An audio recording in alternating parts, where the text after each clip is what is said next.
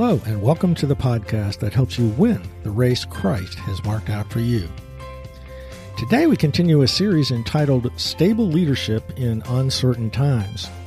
Effective leaders understand the big picture perspective of their mission so that they can lead the way and stay motivated themselves to fulfill their mission.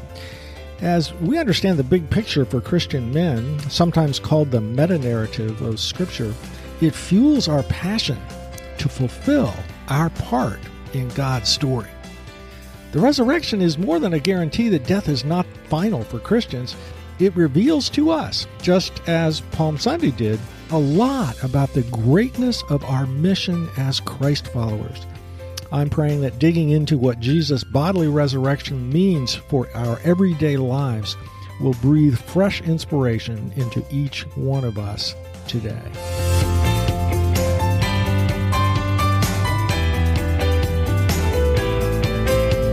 Thanks for joining us today for season number one, episode number 23 of Mission Focused Men for Christ. My name's Gary Yeagle, and as you know, our goal for the blog and podcast is to apply biblical truth to the lives of men. The resurrection of Christ's physical body speaks volumes about the meta story of God's plan for creation and our part in it.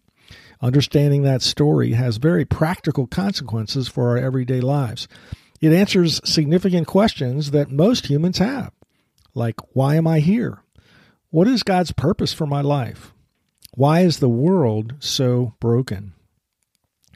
The fact that Jesus' resurrection was not just a spiritual resurrection, but the resurrection of Jesus' physical body is so important that when the Council of Nicaea convened in the fourth century, it intentionally refuted this belief, which is called Docetism, in the creed that it wrote to ensure that believers understood that Jesus' incarnation and resurrection took place in real physical flesh.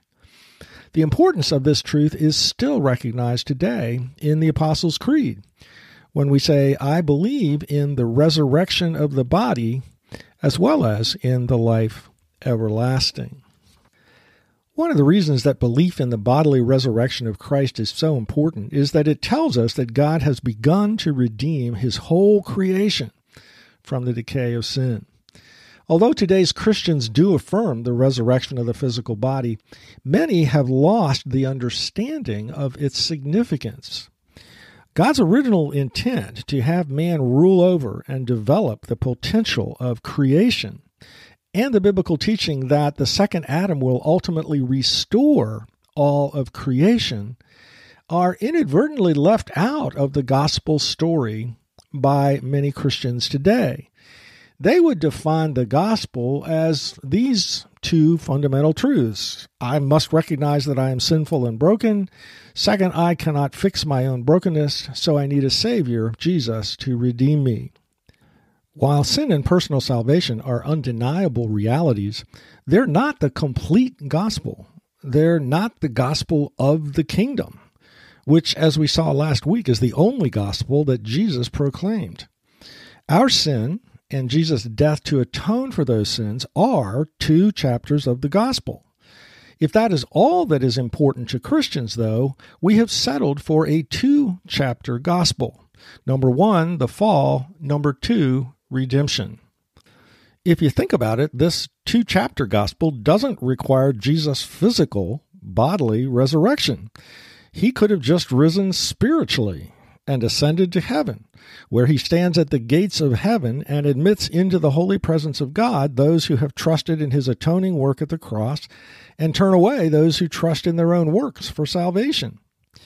However, the resurrection of Christ's physical material body tells us that God's story from Genesis to Revelation is a four chapter gospel about his creation.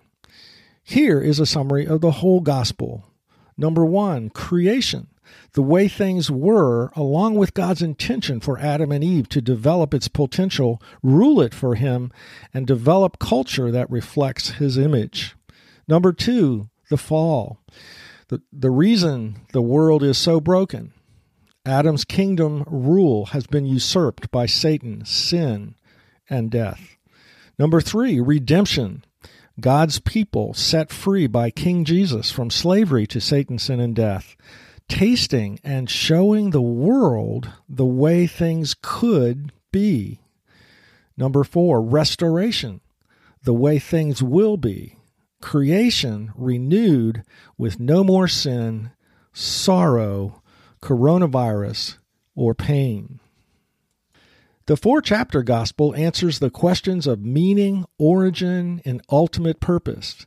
It restores to Christians raised on the two chapter gospel the importance of creation. Tim Keller writes Some conservative Christians think of salvation as the fall, redemption, and heaven. In this narrative, the purpose of redemption is to escape from this world. Only saved people have anything of value, while unbelieving people in the world are seen as blind and bad. If, however, the story of salvation is creation, fall, redemption, restoration, then things look different. In this narrative, non Christians are seen as created in the image of God and given much wisdom and greatness in them, even though the image is defaced and fallen. Moreover, the purpose of redemption is not to escape the world, but to renew it.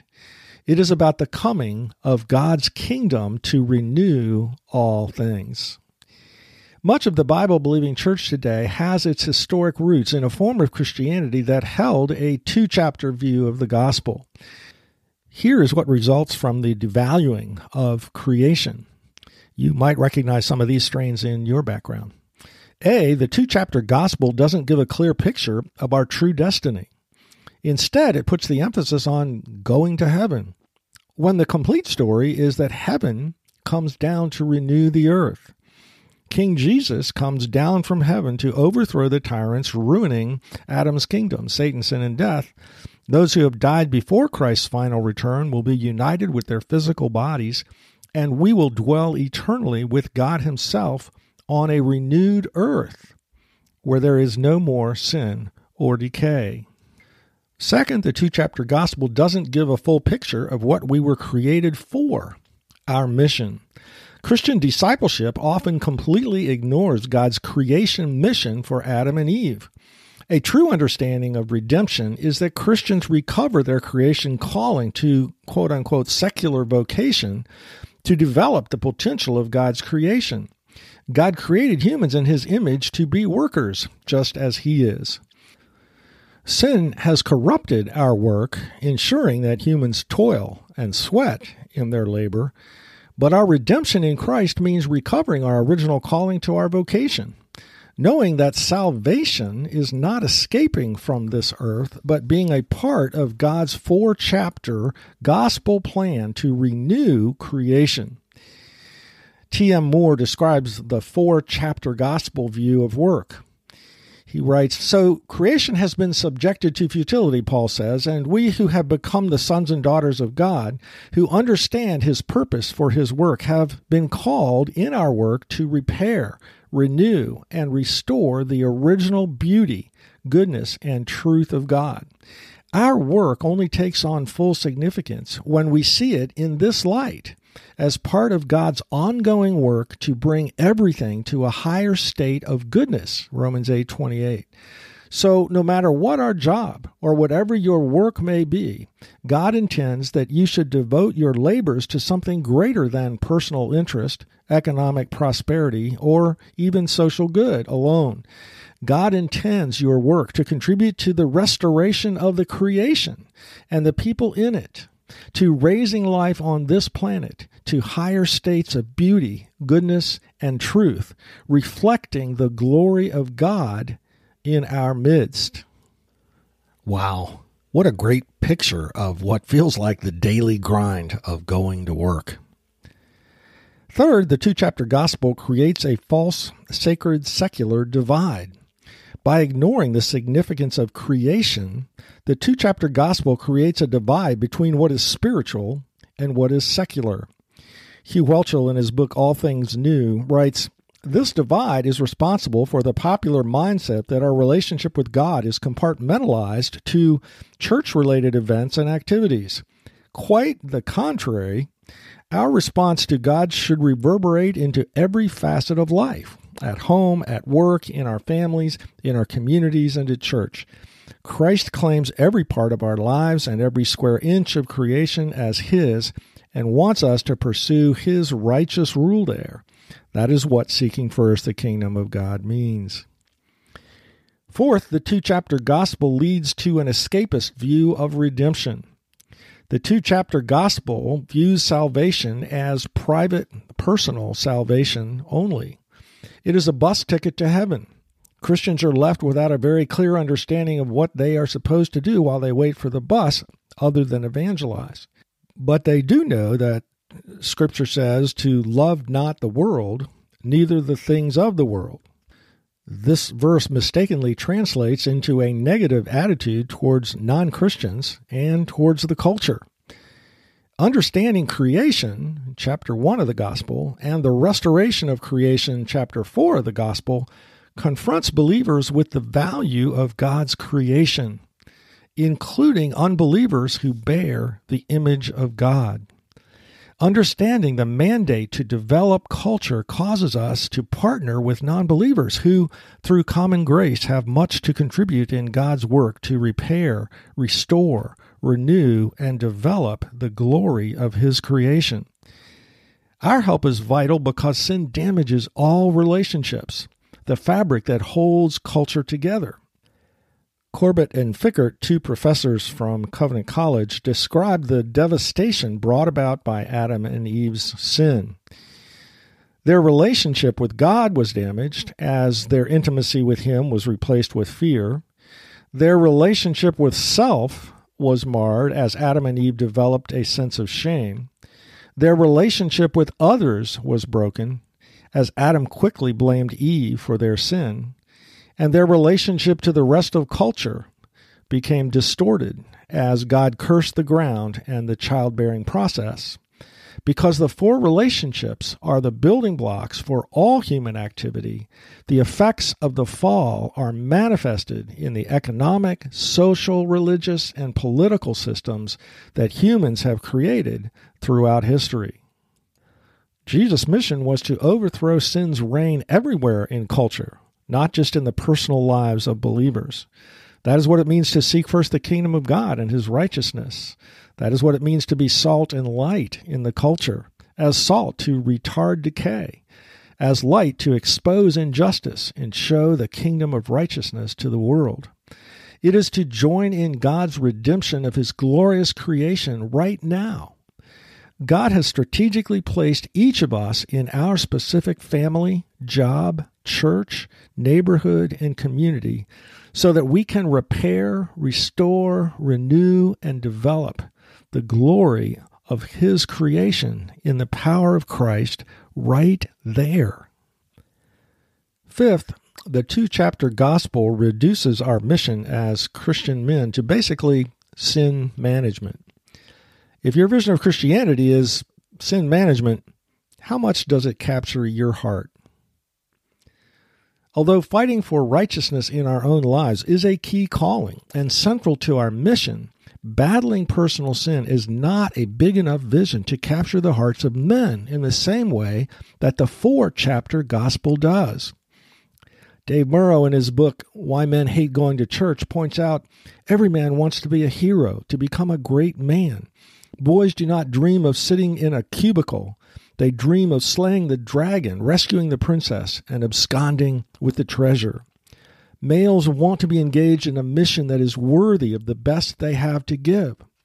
Buried in men's hearts is a willingness to make great sacrifices for a mission that is worthy of their full devotion. But too often in our churches, the remnants of the two chapter gospel are producing a vision of discipleship that fails to engage that capacity. If discipleship is primarily about our personal struggle with sin, it will not capture men's hearts.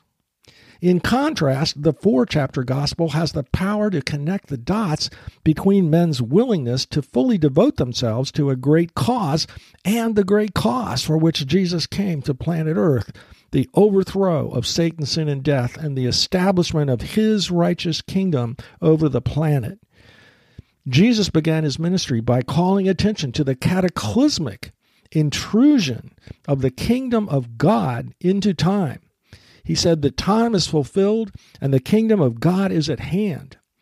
Jesus came into the world to recover Adam's kingdom from the usurpers of Adam's throne, Satan, sin, and death, and reverse the curse brought upon the cosmos because of sin. In the same way, the curse spread decay and brokenness and death throughout Adam's entire kingdom. So Jesus' mission to bring healing and restoration is cosmic in its scope. As Christ followers, we enlist in the great cause of our Master, seeking the reign of Christ's kingdom of righteousness over every square inch of life. Colossians 1:20 tells us King Jesus has come to reconcile to himself all things.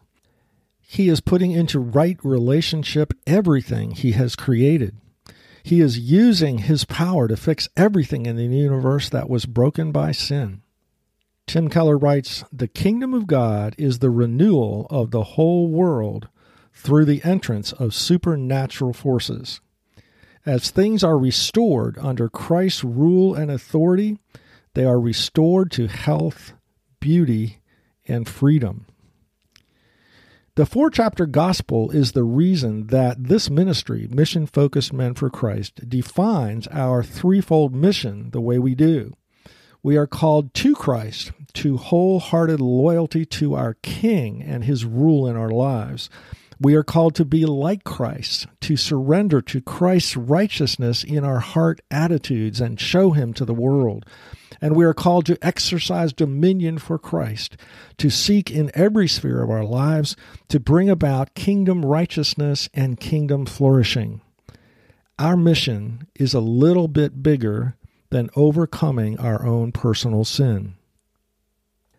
Christopher Wright, in his book God's Mission The Key to Unlocking the Bible's Grand Narrative, summarizes the four chapter understanding of our mission as our committed participation as God's people at God's invitation and command in God's own mission within the history of God's world for the redemption of God's creation. This is the story that tells us where we have come from, how we got to be here, who we are, why the world is in the mess it is, how it can be and has been changed, and where we are ultimately going. The resurrection of Christ's physical body calls us not just to a private spiritual relationship with Christ, but to do our part in Christ's cosmic mission to fix everything in creation broken by sin.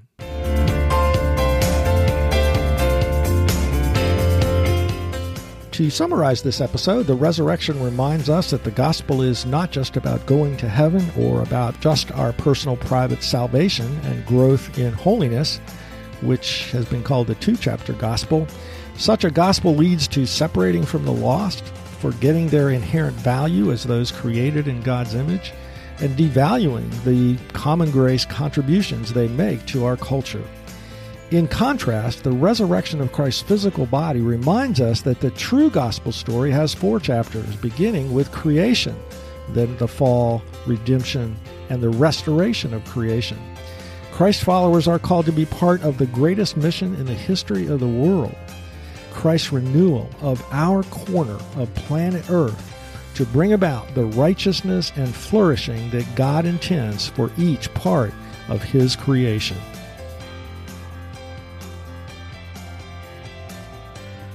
Here are a few takeaways from today's episode. Number one, celebrate the fact that your calling from Christ is to be part of the biggest enterprise in the history of the world Christ's overthrow of Satan, sin, and death and establishment of his kingdom of righteousness over every nook and cranny on earth.